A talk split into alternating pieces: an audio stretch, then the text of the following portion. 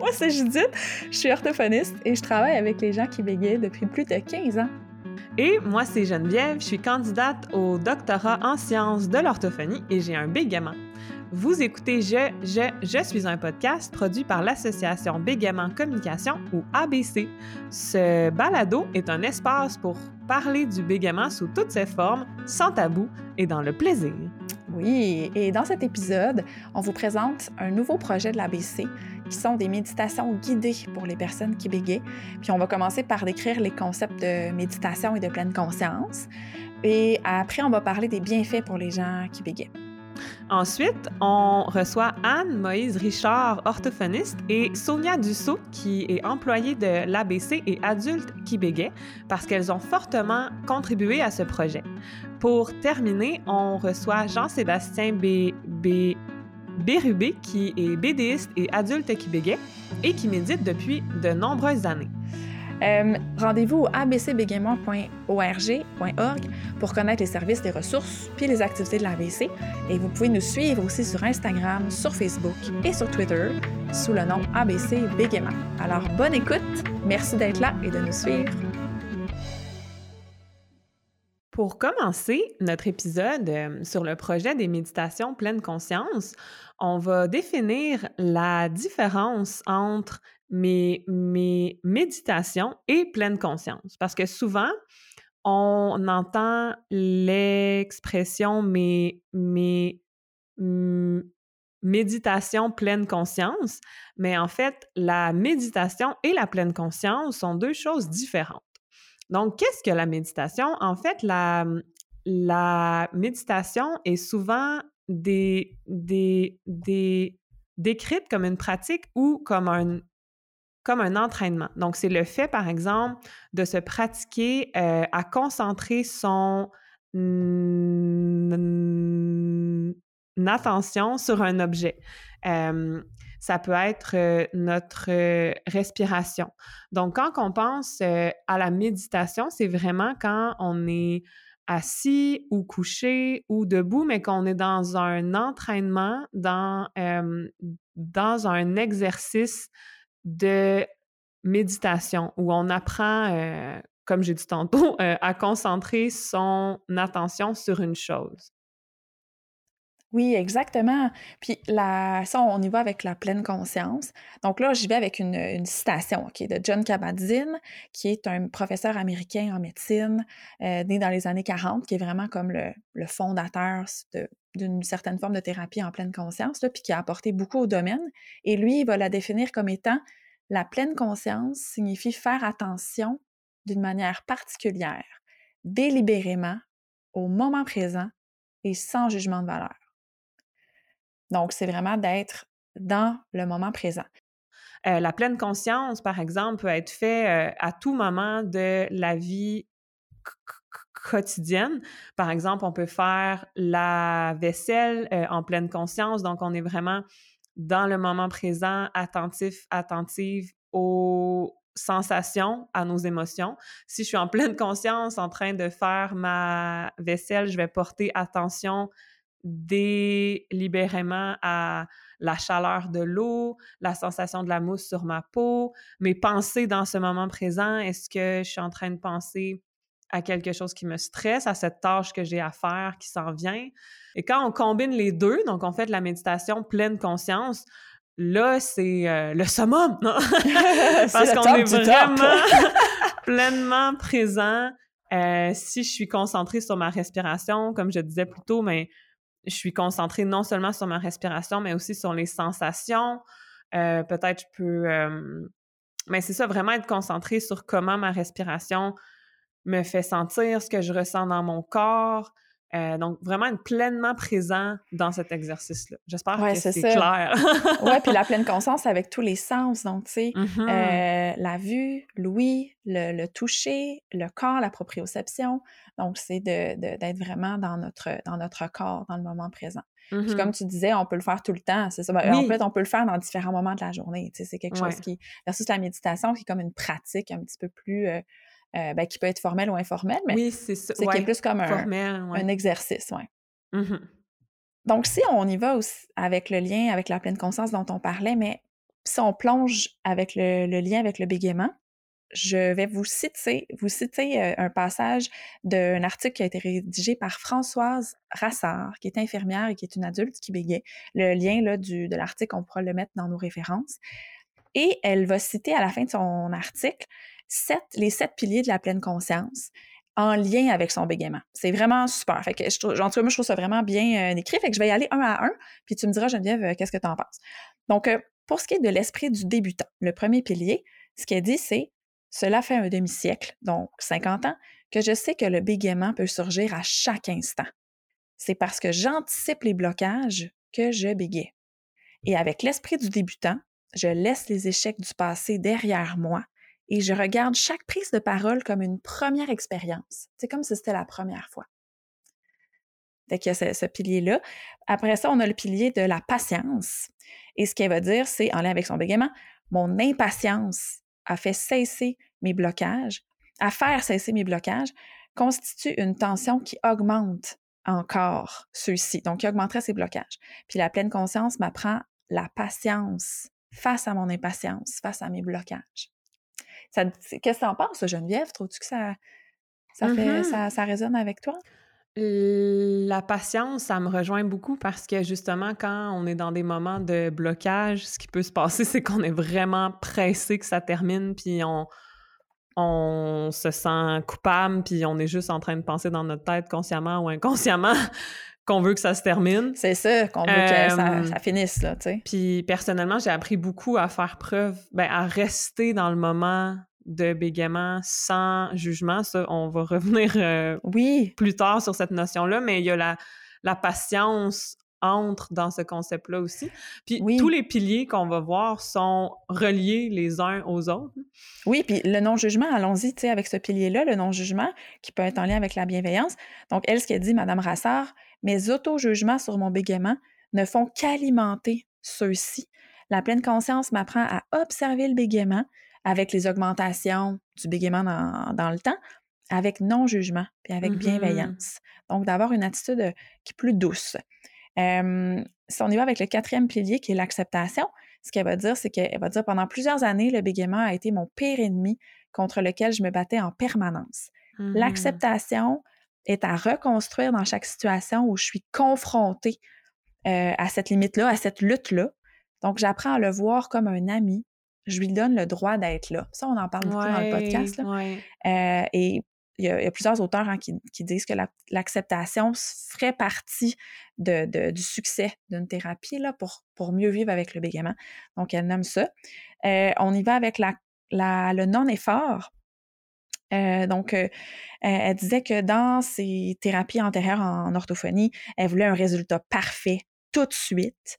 Puis elle disait, mais ce qui sortait de ça, en fait, le seul fruit possible de cette attitude-là, c'était le découragement et l'échec. Tu sais, quand on veut que ça soit trop mmh parfait, ben, euh, malheureusement, euh, parfois on est confronté à un échec.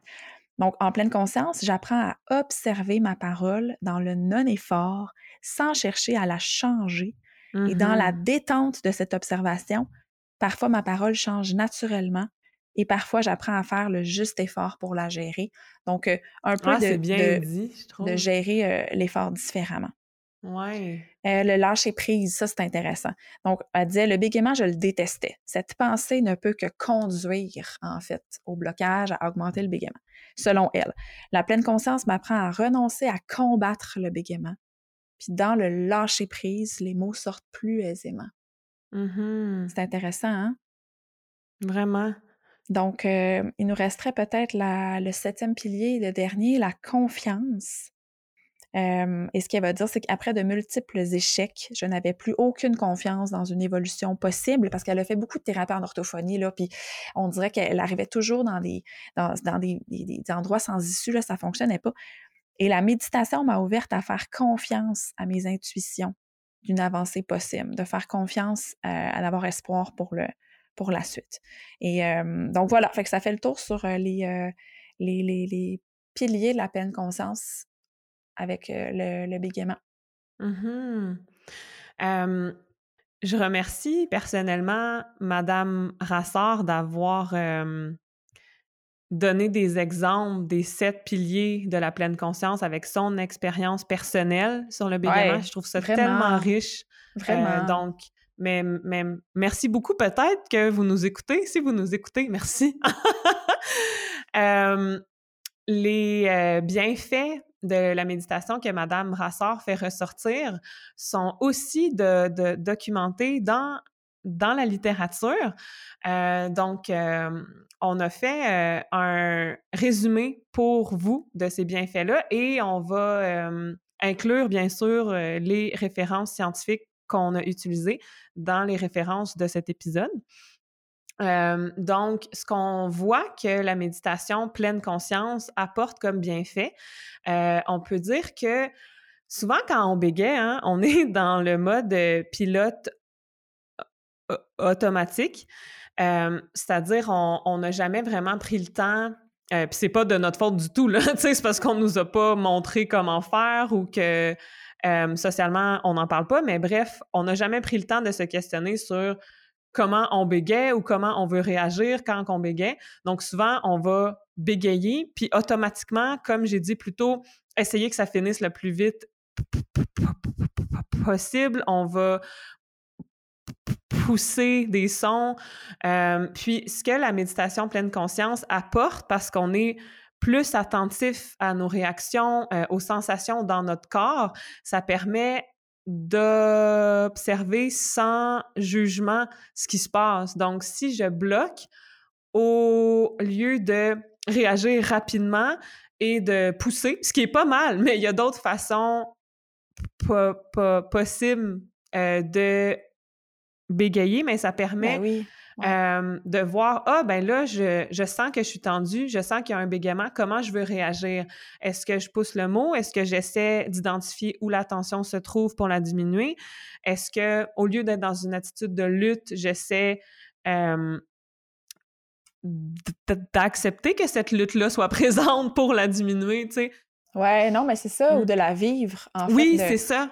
Tu sais, des fois, c'est ça, je sais pas où j'ai entendu ça, mais on en parlait avant l'enregistrement, mais tu sais, en anglais, j'avais entendu sit in it, comme on, on, s'assoit dedans, genre. C'est ça! On essaye de le, le, le, vivre, ce moment-là. C'est ça, de, de, se désensibiliser à l'expérience corps corporelle du bégaiement. Euh, puis ça m'emmène à mon deuxième point, mais que on oublie souvent que l'expérience du bégaiement, euh, c'est physique et c'est corporel, et on a tendance à pas vouloir la vivre et à se déconnecter de notre ouais, corps. c'est exact. mais quand on se reconnecte aux sensations par la pleine conscience, ben je me répète, mais comme j'ai dit, tout est lié. Là, chaque chaque bienfait et chaque pilier dont on a parlé plus tôt sont liés.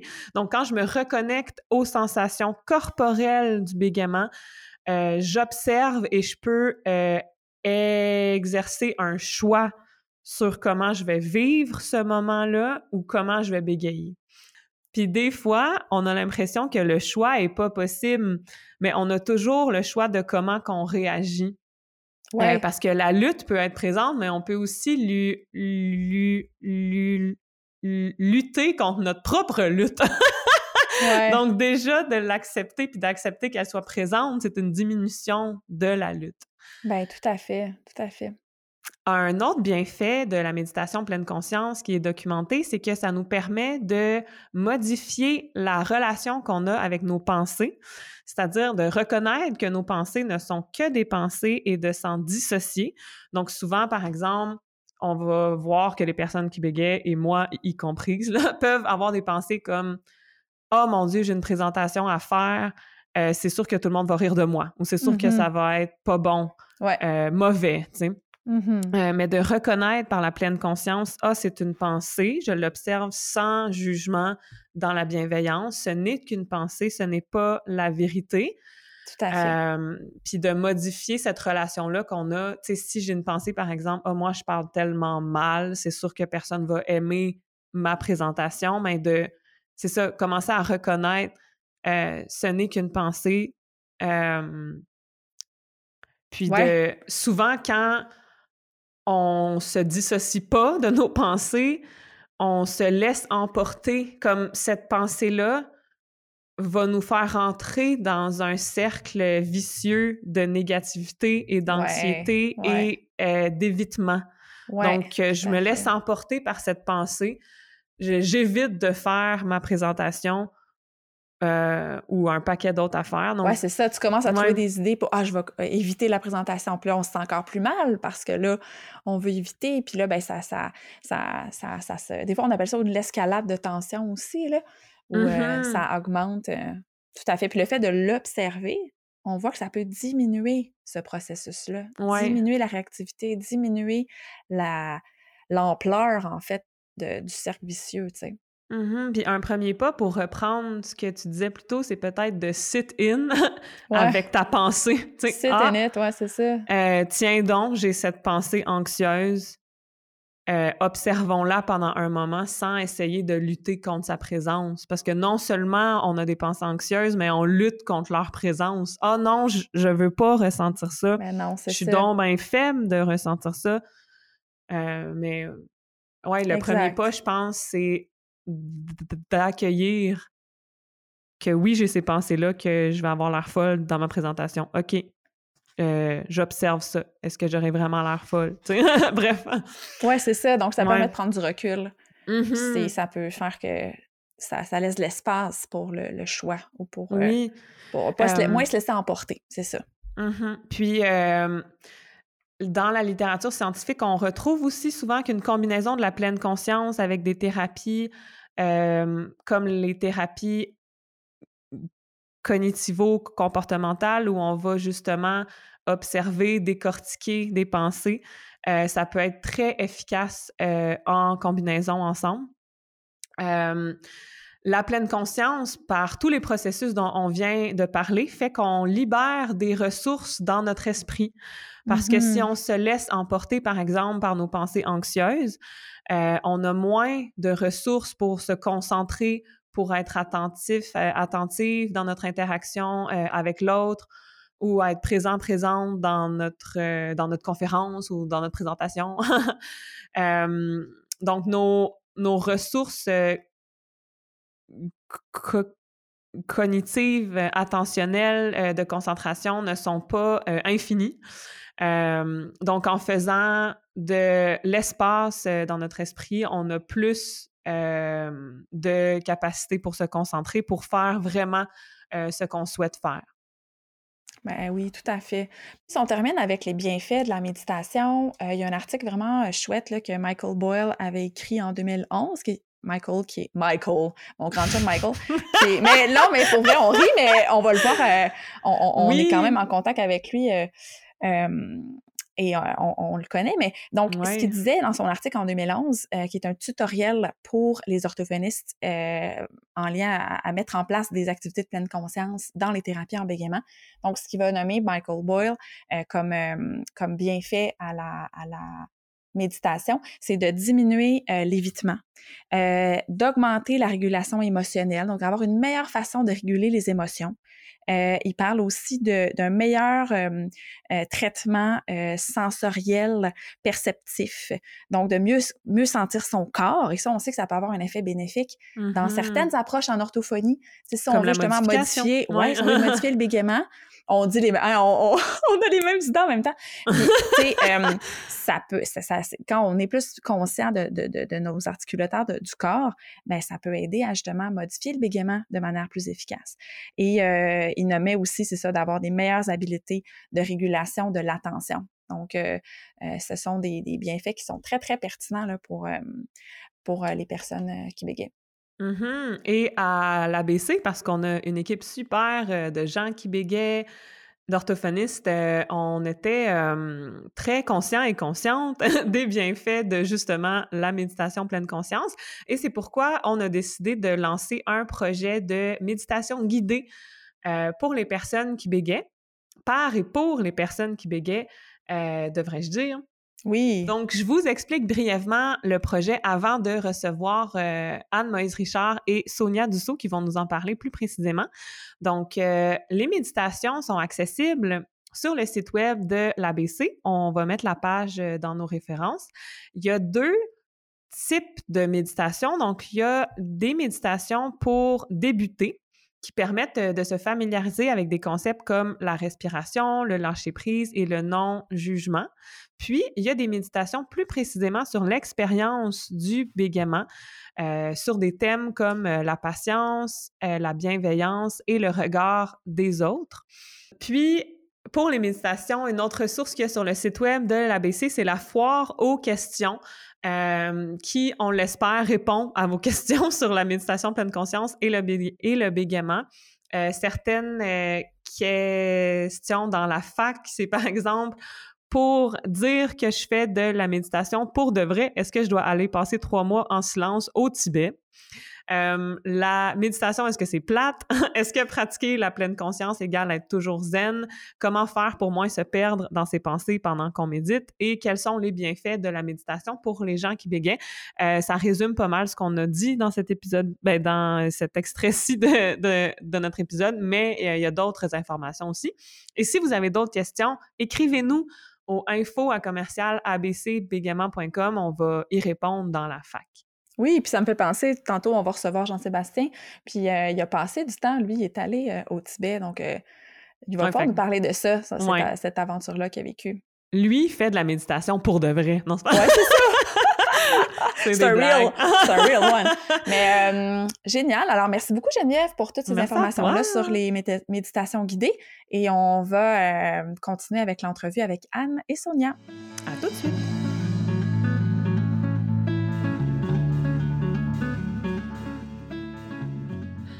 On est en studio avec deux personnes qu'on apprécie beaucoup. C'est Anne Moïse Richard, qui est orthophoniste, et Sonia du, Dussault, qui travaille pour l'ABC. Allô, Anne? Allô, Sonia? Allô? Allô? Merci beaucoup d'être avec nous aujourd'hui, euh, à vous deux, Sonia et Anne. Euh, donc, Anne, pour les, les qui nous écoutent, euh, on se connaît depuis plusieurs années.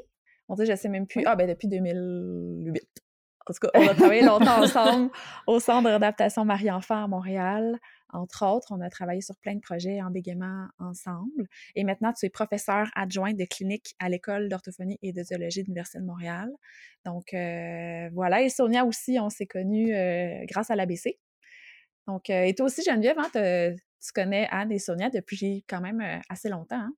Oui, et Anne aussi, tu reviens à je, je, je, suis un podcast parce qu'on peut t'entendre aussi dans, dans, notre épisode sur la réalité virtuelle. Puis tu sais à quel point tu as été importante dans mon parcours en orthophonie. Sonia, comme j'ai dit plus tôt, ça, ben, tu travailles à euh, l'ABC, donc on travaille ensemble. Euh, ça fait presque un an, là, ça va faire un an le 7 mars. Ben, en fait, demain, parce que quand on enregistre, on est le 6 mars aujourd'hui, donc ça va faire un an demain qu'on euh, travaille ensemble et c'est une grande joie. Euh, oui, et, je veux juste dire pour nos auditeuristes, là, ça n'a pas rapport avec l'épisode, mais bonne fête en retard, Geneviève, c'était ta fête. Oui, bonne, ah, fête! Merci! Merci beaucoup. Euh... Je sais plus. Ben, ben, en fait, aujourd'hui, on va parler d'un projet vraiment spécial qui est, qui la genèse, en fait, part de euh, Geneviève et Anne. Et Sonia s'est jointe au projet euh, avec les, le temps qui a passé, mais tu t'es joué en projet il y a quelques mois, hein, Sonia? Oui. Donc, euh, un projet de méditation guidée. Donc, euh, aimeriez-vous nous dire d'où est partie l'idée de ce projet-là à la base? Oui, ben avant qu'on enregistre, Anne et moi, on se demandait comment ça a commencé. on s'en souvenait plus vraiment. Mais Anne, tu m'as rappelé que dans une conversation, à un moment donné, tu m'avais dit que tu faisais de l'acte, donc euh, la thérapie d'acceptation et d'engagement avec les personnes qui bégaient. L'acte, on en parle aussi à Je, je, je suis un podcast dans un épisode avec Juliette de Chassé. Euh, puis tu me disais qu'avant chacune de tes séances avec des personnes qui bégaient, tu fais des méditations. Euh, puis je pense que l'idée est partie de là. Ça se peut dessus. C'est ce qui me semble le plus probable. ouais, donc là, c'est toi ou moi, je sais plus qui, ou nous deux ensemble qui se sont dit, eh, mais ça serait le fun qu'on puisse euh, offrir ça euh, en ligne, accessible et gratuitement. Puis là, c'est sûrement moi qui a dit, ah, mais comme l'ABC produit un podcast, ça serait vraiment simple. Euh, c'est ça. Non, ouais, dans, d'enregistrer des, des méditations guidées aussi. je pense que ça a commencé comme ça. Geneviève, est-ce que tu me permets d'ajouter mon grain de sel? Ben oui, bien ben sûr. Oui, c'est ce que j'attendais. j'ai fait, euh, fait des méditations euh, au début de chaque thérapie avec les jeunes qui bégaient pour ceux qui le désirent. Mm-hmm. Et je te dirais par contre, parce que euh, tu sais, dans la thérapie acte, je propose un plan, puis ils me disent si ce plan-là leur convient, s'ils ont autre chose à proposer. Et euh, pour la majorité, c'était une toute première euh, expérience avec la méditation et j'ai pas d'exemple de, de, clients qui m'ont dit ah finalement j'aime pas ça, je veux pas l'essayer. Donc, mmh. fait ça m'a ça m'a donné confiance euh, dans le dans le projet. Puis euh, les échos là, que, que j'en ai, c'est positif. Ouais, génial. Et Sonia, je me rappelle que l'ABC avait fait une soirée de discussion en ligne sur les méditations. Tu avais participé à, à cette soirée-là, puis tu avais vraiment pris la parole beaucoup, puis euh, à chaque fois que tu parlais, je me disais, waouh, elle a tellement de choses à dire sur le sujet, puis on dirait vraiment que ça la passionne. Puis là, quand tu as commencé euh, à travailler pour l'ABC après, puis ce projet-là a commencé à naître, j'ai pensé que ça t'intéresserait vraiment, puis tu m'avais dit, oui, vraiment. C'est comme ça que tu as embarqué, dans le fond. Ouais, moi, j'ai été vraiment euh, emballée par le projet quand, quand tu m'en as parlé. Moi, je médite depuis quelques années maintenant. Et c'est vrai que je trouvais ça le fun de partager aux autres et de montrer en fait les, les bienfaits. Donc euh, moi, je, moi, je trouve que c'est euh, vraiment un projet de, de partage. Mmh, puis voulez-vous nous dire un petit peu plus là, euh, en détail, ça ressemblerait à quoi? En fait, ça ressemble à quoi présentement le projet là? où vous en êtes dans, dans les, les, les, méditations guidées que vous avez faites jusqu'à maintenant? Mais tu voulais y aller, Sonia? non, non, ben, commence, vas-y. Euh, ben, on a jugé bon de faire euh, des euh, séances de méditation qu'on appelle plus des prérequis avant de plonger vraiment dans le thème du bégaiement comme tel. donc, c'est ça. Est-ce que tu veux poursuivre, Sonia? Ben, effectivement, il y a trois méditations de prérequis qui sont un peu comme des bases euh, c'est un peu l'apprentissage des méditations, donc ça peut être bien pour les gens qui sont novices. Et ensuite, il y a cinq autres épisodes qui sont vraiment plus en lien avec euh, le bégaiement. Mmh. Par exemple, hein, Sonia, euh, veux-tu nous donner un exemple de, d'une des méditations en lien avec le bégaiement? Alors, moi, j'ai écrit et enregistré un épisode sur la bienveillance. Euh, où effectivement, bah, quand on bégaye, on a tendance à être vraiment dur envers soi-même, à être euh, exigeant. Et euh, cet épisode-là est vraiment fait justement pour euh, être bienveillant envers soi, soi-même, notamment quand on bégaye. Hmm. Moi, je voulais nommer aussi que donc les voix qu'on va entendre dans ces méditations guidées-là qui vont être en ligne, il y a toi, Sonia, il y a Jean-Sébastien Bérubé, qu'on a déjà reçu d'ailleurs hein, euh, à, à, Je, faisais un podcast dans un épisode là, euh, il y a quelques mois. Et il y a Louis-Frédéric Gélina aussi, les belles voix masculines qu'on va entendre. Ça, c'est fabuleux. Donc, merci à Jean-Sébastien et à Louis-Frédéric pour euh, leur rapport dans, dans ce projet-là. Mais je voulais juste rajouter qu'effectivement, on trouvait ça important d'avoir plusieurs types de voix, euh, dans le sens où il y a des personnes qui vont être plus sensibles à certaines voix et pas d'autres. Moi, je sais que je suis assez exigeante quand je médite sur les voix. Euh, donc, il y en a qui vont préférer une voix féminine, d'autres masculines. Et puis, bah, c'est le fun aussi que d'autres membres de l'ABC puissent participer. Mm-hmm. parce qu'on voulait vraiment que le projet soit construit euh, avec des personnes qui bégaient de notre communauté, ben de la communauté des gens qui bégayent. euh, fait qu'on se disait que le plus de voix bègues, euh, le, mieux c'est. Ben oui, tout à fait. Puis en passant, si vous êtes intéressés, euh, les personnes qui nous écoutent, à, à enregistrer des méditations, vous, vous pouvez nous envoyer euh, un courriel au info à commercial On va mettre euh, notre adresse dans les références de l'épisode. Mm-hmm.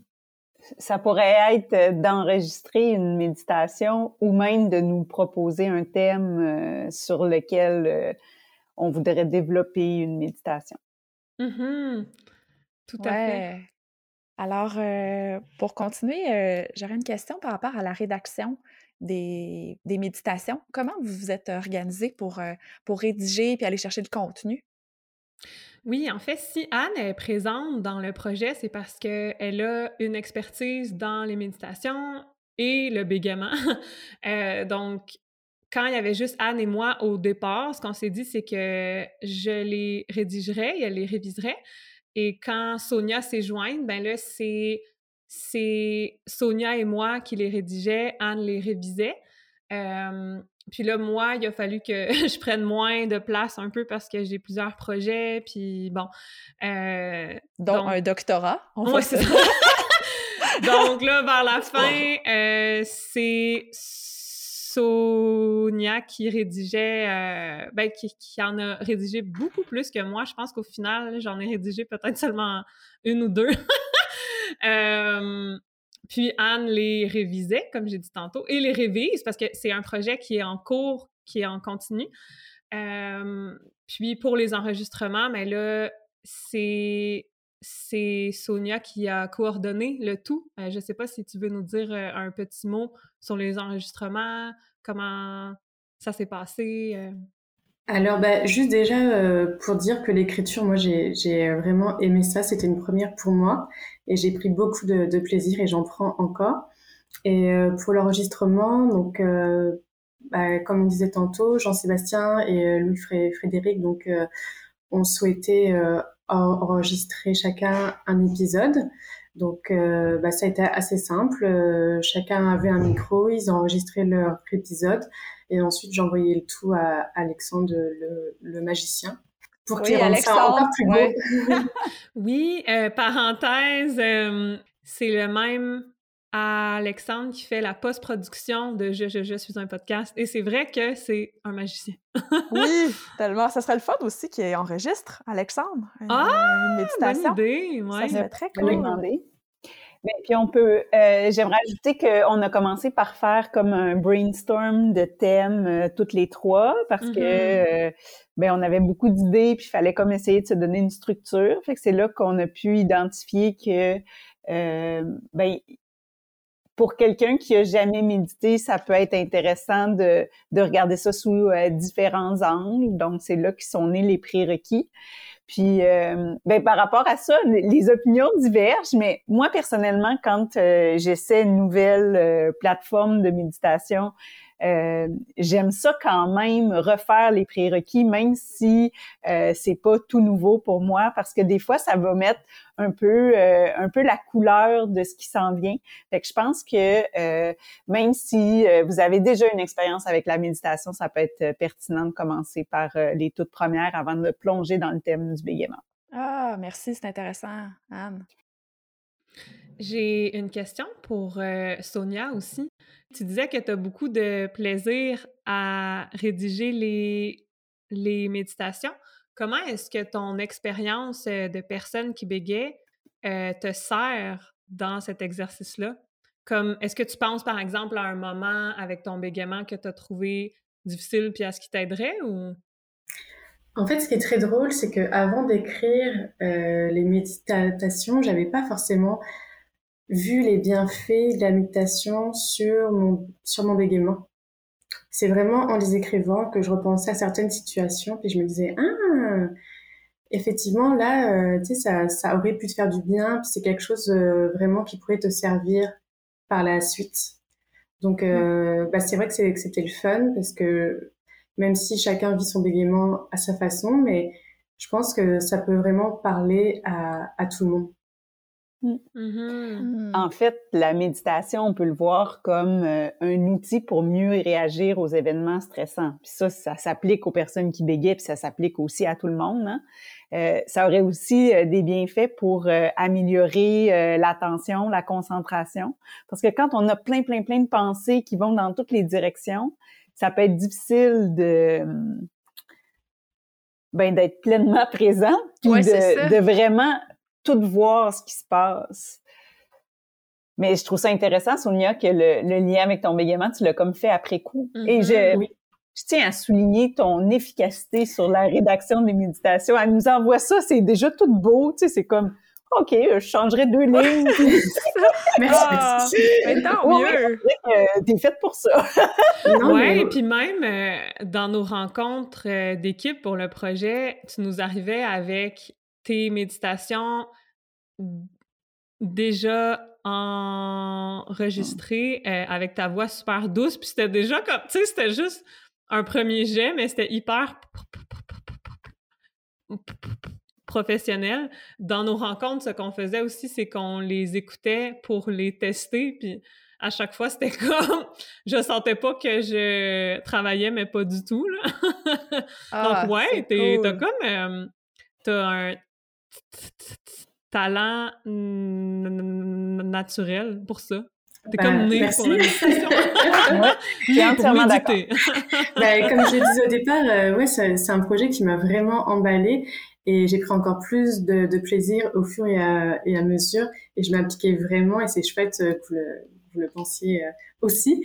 Et ben, je, je, trouvais ça vraiment important en fait de vous mettre dans le contexte euh, qui puisse se rapprocher euh, le plus de, de ce que l'épisode va être à la fin. Mm-hmm. Je voulais pas juste vous lire, mais euh, vraiment avec une petite musique euh, de fond, etc. Ah, mm-hmm. génial! ça donne tellement le goût, là. C'est vraiment intéressant. J'ai hâte de, de, les entendre. Est-ce qu'il y a quelque chose que vous aimeriez ajouter à la conversation avant de clore cette conversation?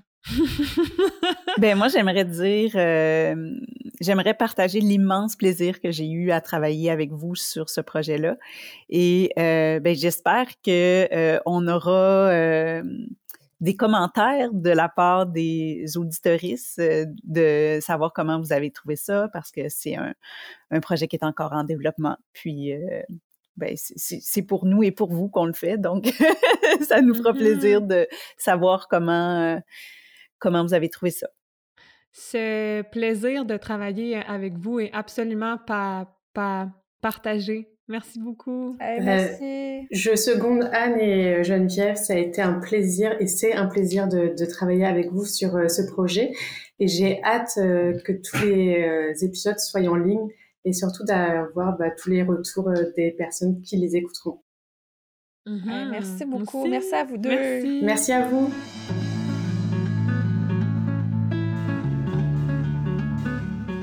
On reçoit maintenant Jean-Sébastien Bérubé, euh, que vous avez déjà entendu si vous avez écouté l'épisode 12 de Je, je, je suis un podcast où euh, je t'interviewais et Judith n'était pas là parce que J'étais en congé de maternité. Exactement. tu n'es pas un congé, tu étais en maternité. Oui, en maternité, en travail de maternité pour mon deuxième garçon, ouais.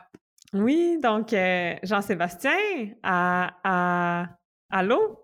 Bonjour, merci beaucoup de l'invitation. Merci beaucoup d'être là, Jean-Sébastien. Tu es un adulte euh, qui béguette, tu es un BDiste aussi.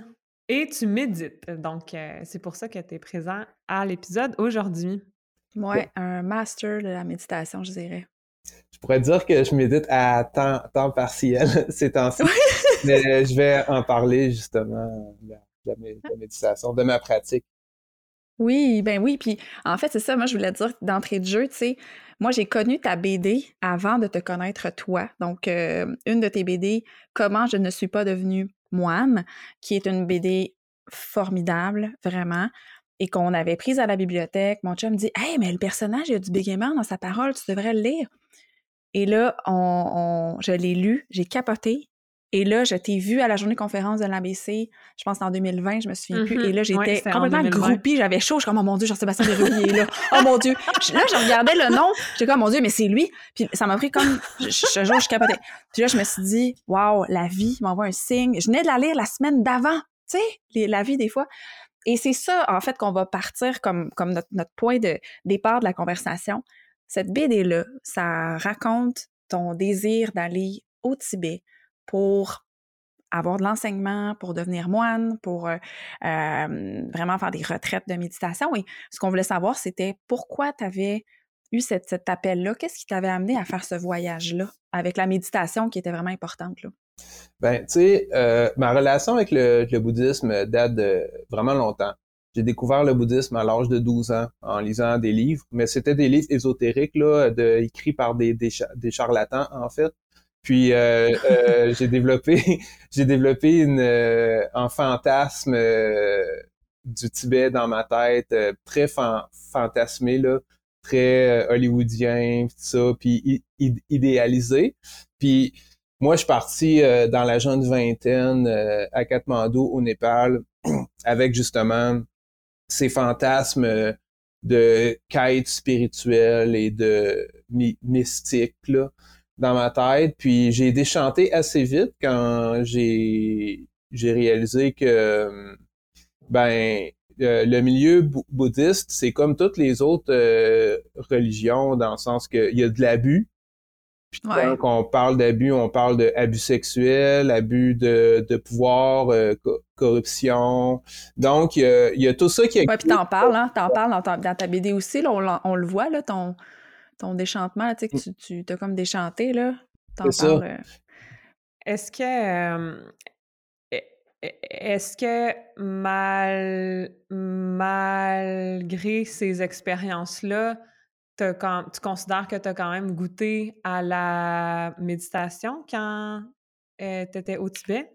Ben, ce qui est arrivé, en fait, c'est que la méditation, je l'ai, je l'ai découverte ici parce que la c'est, j'ai manqué de temps, là, durant mon voyage pour, parce qu'à un moment donné, je pensais aller faire, j'ai failli aller faire une retraite de méditation à Lumbini au Népal, mais finalement, j'étais rendu à la fin de mon voyage, puis j'avais pas assez d'argent pour euh, euh, changer la date de mon billet d'avion de, de, de retour. fait que, Hmm, euh, fait que je suis revenu avant euh, de pouvoir faire la, la retraite, mais la retraite, je l'ai faite ici au Québec. C'est la retraite, euh, la retraite de Vipassana. Donc, c'est tours de méditation dans le silence, puis c'est vraiment difficile, en fait, ça. C'est une, Ouais, ouais, ouais. Ah, ouais, ouais. C'est, c'est, épreuve, c'est- ouais. euh, c'est une épreuve de vie, faire vi- Vipassana. Puis, euh, ben, je l'ai faite, puis ça, ça me... Tu sais, c'est- c'est 100 heures en tout, là. Donc, c'est 100 heures de, de méditation, vi, vi- Vipassana, puis c'est la méditation de pleine conscience. Parce que C'est observer, hein? C'est ça, ça veut dire Vipassana, c'est observer? observer, euh, Vipassana, ça veut dire voir les choses telles qu'elles sont. Donc, c'est observer les sensations de son corps sans y réagir et observer ses pensées sans les juger. Euh, Il y a justement une euh, méditation de type Vipassana dans les méditations guidées euh, produites par l'ABC. Ah Hmm. oui, ok. Ben, ben moi, j'en, j'en ai fait une, là. Je sais pas si c'est Oui! celle-là, là. mais- Ben, c'est sûrement celle-là! Ouais, c'est ça, t'en as fait une. euh, ouais, puis, euh, ben, tu sais, c'est, dans le fond, c'est, j'ai fait plusieurs retraites de, de, de méditation. J'ai fait des retraites de méditation tibétaine, des retraites de méditation zen, puis vipassana. Puis, ce que j'ai trouvé, là, c'est parce qu'il y a plusieurs techniques de, de méditation. Mais moi, ce que j'ai trouvé, c'est que vipassana, c'est ça euh, que j'ai trouvé qui était bon pour moi. Hmm. Ah, pour vrai, OK, Pour, parce que tu peux pas euh, bouger. Tu sais, c'est quand même, il y a des règles, hein? Ah ouais, mais moi je pratique Vipassana? Euh, très euh, re- relax là, je veux dire euh, OK. pas Moins intense que dans ta retraite. Non parce non non, c'est ça. La, re- la, La re- retraite peut être quelque, c'est quelque chose, là. la retraite c'est moi la façon dont je vois ça, c'est que dans la quand j'ai fait la, la, la retraite, j'ai appris la, la technique. Mais quand je suis rendu chez moi, chez moi, je peux faire qu'est-ce que je veux. Là. Si j'ai envie de, de, de Mhm. méditer 10 minutes, je médite 10 minutes. Si j'ai envie de méditer une heure, je médite une heure. Si j'ai envie de bouger pendant cette heure-là, ben je bouge. Parce qu'à un moment donné, quand je suis assis sur mon coussin de méditation, les jambes croisées, à un moment donné, ben, j'ai plus de sang dans les jambes. Puis là, à ce moment-là... Ouais, c'est ça. J'ai, que... La vie est comme ça, tu sais. Ouais. mais, tu sais, ce qui est intéressant, c'est que quand j'étais à Vipassana, à un moment donné, ben, j'ai eu euh, euh, beaucoup de difficultés à, à tenir le coup jusqu'à la fin, comme euh, beaucoup de gens, je pense, la, la majorité des gens qui font cette retraite-là. Puis je suis allé voir la, la superviseure, puis là, là tu sais, je pleurais, puis j'étais comme plus capable de tenir le coup. Euh, je me demandais si j'allais être capable de finir les dix jours. Puis Mm. la superviseure, elle me dit quelque chose qui m'a vraiment marqué. Elle me dit, mais c'est pas une compétition, c'est pas une to- torture. Tu Mm. puis Alors que moi, j'étais vraiment là-dedans. J'étais dans la, la, la torture puis la compétition. Puis OK, faut pas que je bouge, faut pas que je bouge. Mais là, quand elle me dit ça, j'ai fait Ah, OK, puis on peut même faire un lien avec le, le bégaiement. Ben oui, c'est à ça. Veux-tu nous dire qu'est-ce que t'as- de toutes tes expériences de méditation et de pleine conscience, qu'est-ce que qu'est-ce que aujourd'hui tu dirais que, que tu retiens par rapport avec le avec ton bégaiement? Ben, c'est vraiment le fait que euh, ben, c'est l'impermanence des choses. Parce que Vipassana, ça entraîne le. Moi, je vois ça comme entraîner un muscle, là. faire de la, la Ouais. méditation. Donc, le muscle ici, c'est le, le, le cerveau. Donc, je vois ça comme entraîner le muscle du cerveau à l'équanimité. Puis l'équanimité, c'est comme un état d'acceptation. C'est comme un Mm. état de sérénité où tu réagis plus, euh, t'es plus comme en, en, en réaction. Puis euh, l'é- l'équanimité, ça c'est quelque chose qui me fascine beaucoup. Euh, puis c'est ça que je cherchais dans le, le bouddhisme au, dé- au départ, finalement que j'ai pas trouvé euh, au, au Népal, mais que j'ai trouvé à Vi- Vipassana. Puis l'équanimité, dans le fond, moi c'est ça que j'essaie d'a- d'atteindre, de, de, de pratiquer en fait là. Euh, c'est l'état, d'accepter les choses comme elles sont. Mais tu sais, il y a une phrase là, célèbre là. Euh, voyons, il dit ça dans les, il dit ça dans les alcooliques anonymes là. Je le sais ce que tu veux dire. Avoir la sagesse de. Donne-moi, donne-moi la, donne-moi la force de changer les choses que tu peux changer. Euh, la, l'humilité, je pense, de ce que. Ce que je ne peux pas changer. Euh, le courage d'accepter ce que je ne peux pas changer. En tout cas, je La la, la, ouais. la sagesse de faire la différence en- entre les deux. C'est ça. Ouais, c'est Ouais. ça. On pourra la mettre, cette- on va la trouver, la vraie, puis on va la mettre dans Ouais, les Ouais, références. attendez, c'est je, je- je- je suis en train de la googler. OK. Ouais, Google. C'est donne, donne, donnez-moi la, la sérénité d'accepter les choses que je ne peux changer, le courage de changer les choses que je peux et la sagesse d'en connaître la différence. Ouais, c'est ça. Voilà. Donc, cette citation-là, moi, c'est euh, Vi- Vipassana, c'est comme c'est comme ça que je vois ça, en fait. Puis, tu sais, moi, ce que ce que ça me fait Vipassana, c'est ça m'a amené dans un état d'être de ça a calmé mon, mon, mon esprit. là. C'est ça que ça a fait. Ça, ça, ça a calmé mon, mon esprit. Puis ça me fait réaliser que comme les choses sont impermanentes, ben le mon, mon bégaiement, il apparaît puis il, il disparaît. Mhm. Puis c'est que c'est faut pas chercher à faire en sorte que le bégaiement il disparaisse tout le temps. C'est ça en fait que j'ai arrêté de, de chercher, Hmm. chercher à faire en, à faire en sorte que mon bégaiement il disparaisse de façon de façon per- de façon pe- permanente. J'ai décidé euh, d'arrêter de faire ça en fait. Puis donc de faire OK ben des fois mon bégaiement il est là, puis des fois il est pas là, tu sais. Puis c'est pas c'est pas mal parce qu'il est là, puis c'est pas bien parce qu'il est, qu'il est pas là. tu sais. C'est ça que ça m'a Ah, permis de, j'adore. de, de, de réaliser, en fait, de faire la, de la méditation de vie, vie, Vipassana, c'est c'est ça, en fait. Wow! Hey, merci tellement. Merci Jean-Sébastien, c'est tellement. Mon Dieu, c'est intéressant. Comment tu le nommes, tu le sens que tu maîtrises vraiment le sujet, tu sais.